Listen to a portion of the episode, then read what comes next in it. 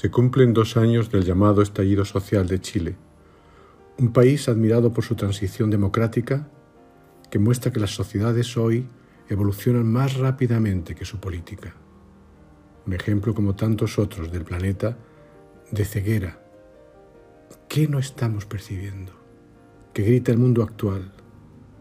Muestra una política sin poder, lejana de los anhelos de la ciudadanía muestra que la democracia puede estar en peligro si es que no tomamos la decisión colectiva de reconstruir nuestra convivencia desde otros acuerdos, aquellos que corresponden a una humanidad más consciente de sus derechos, de su dignidad, del mal uso del planeta, del requerimiento de algo más que racionalidad y cálculo.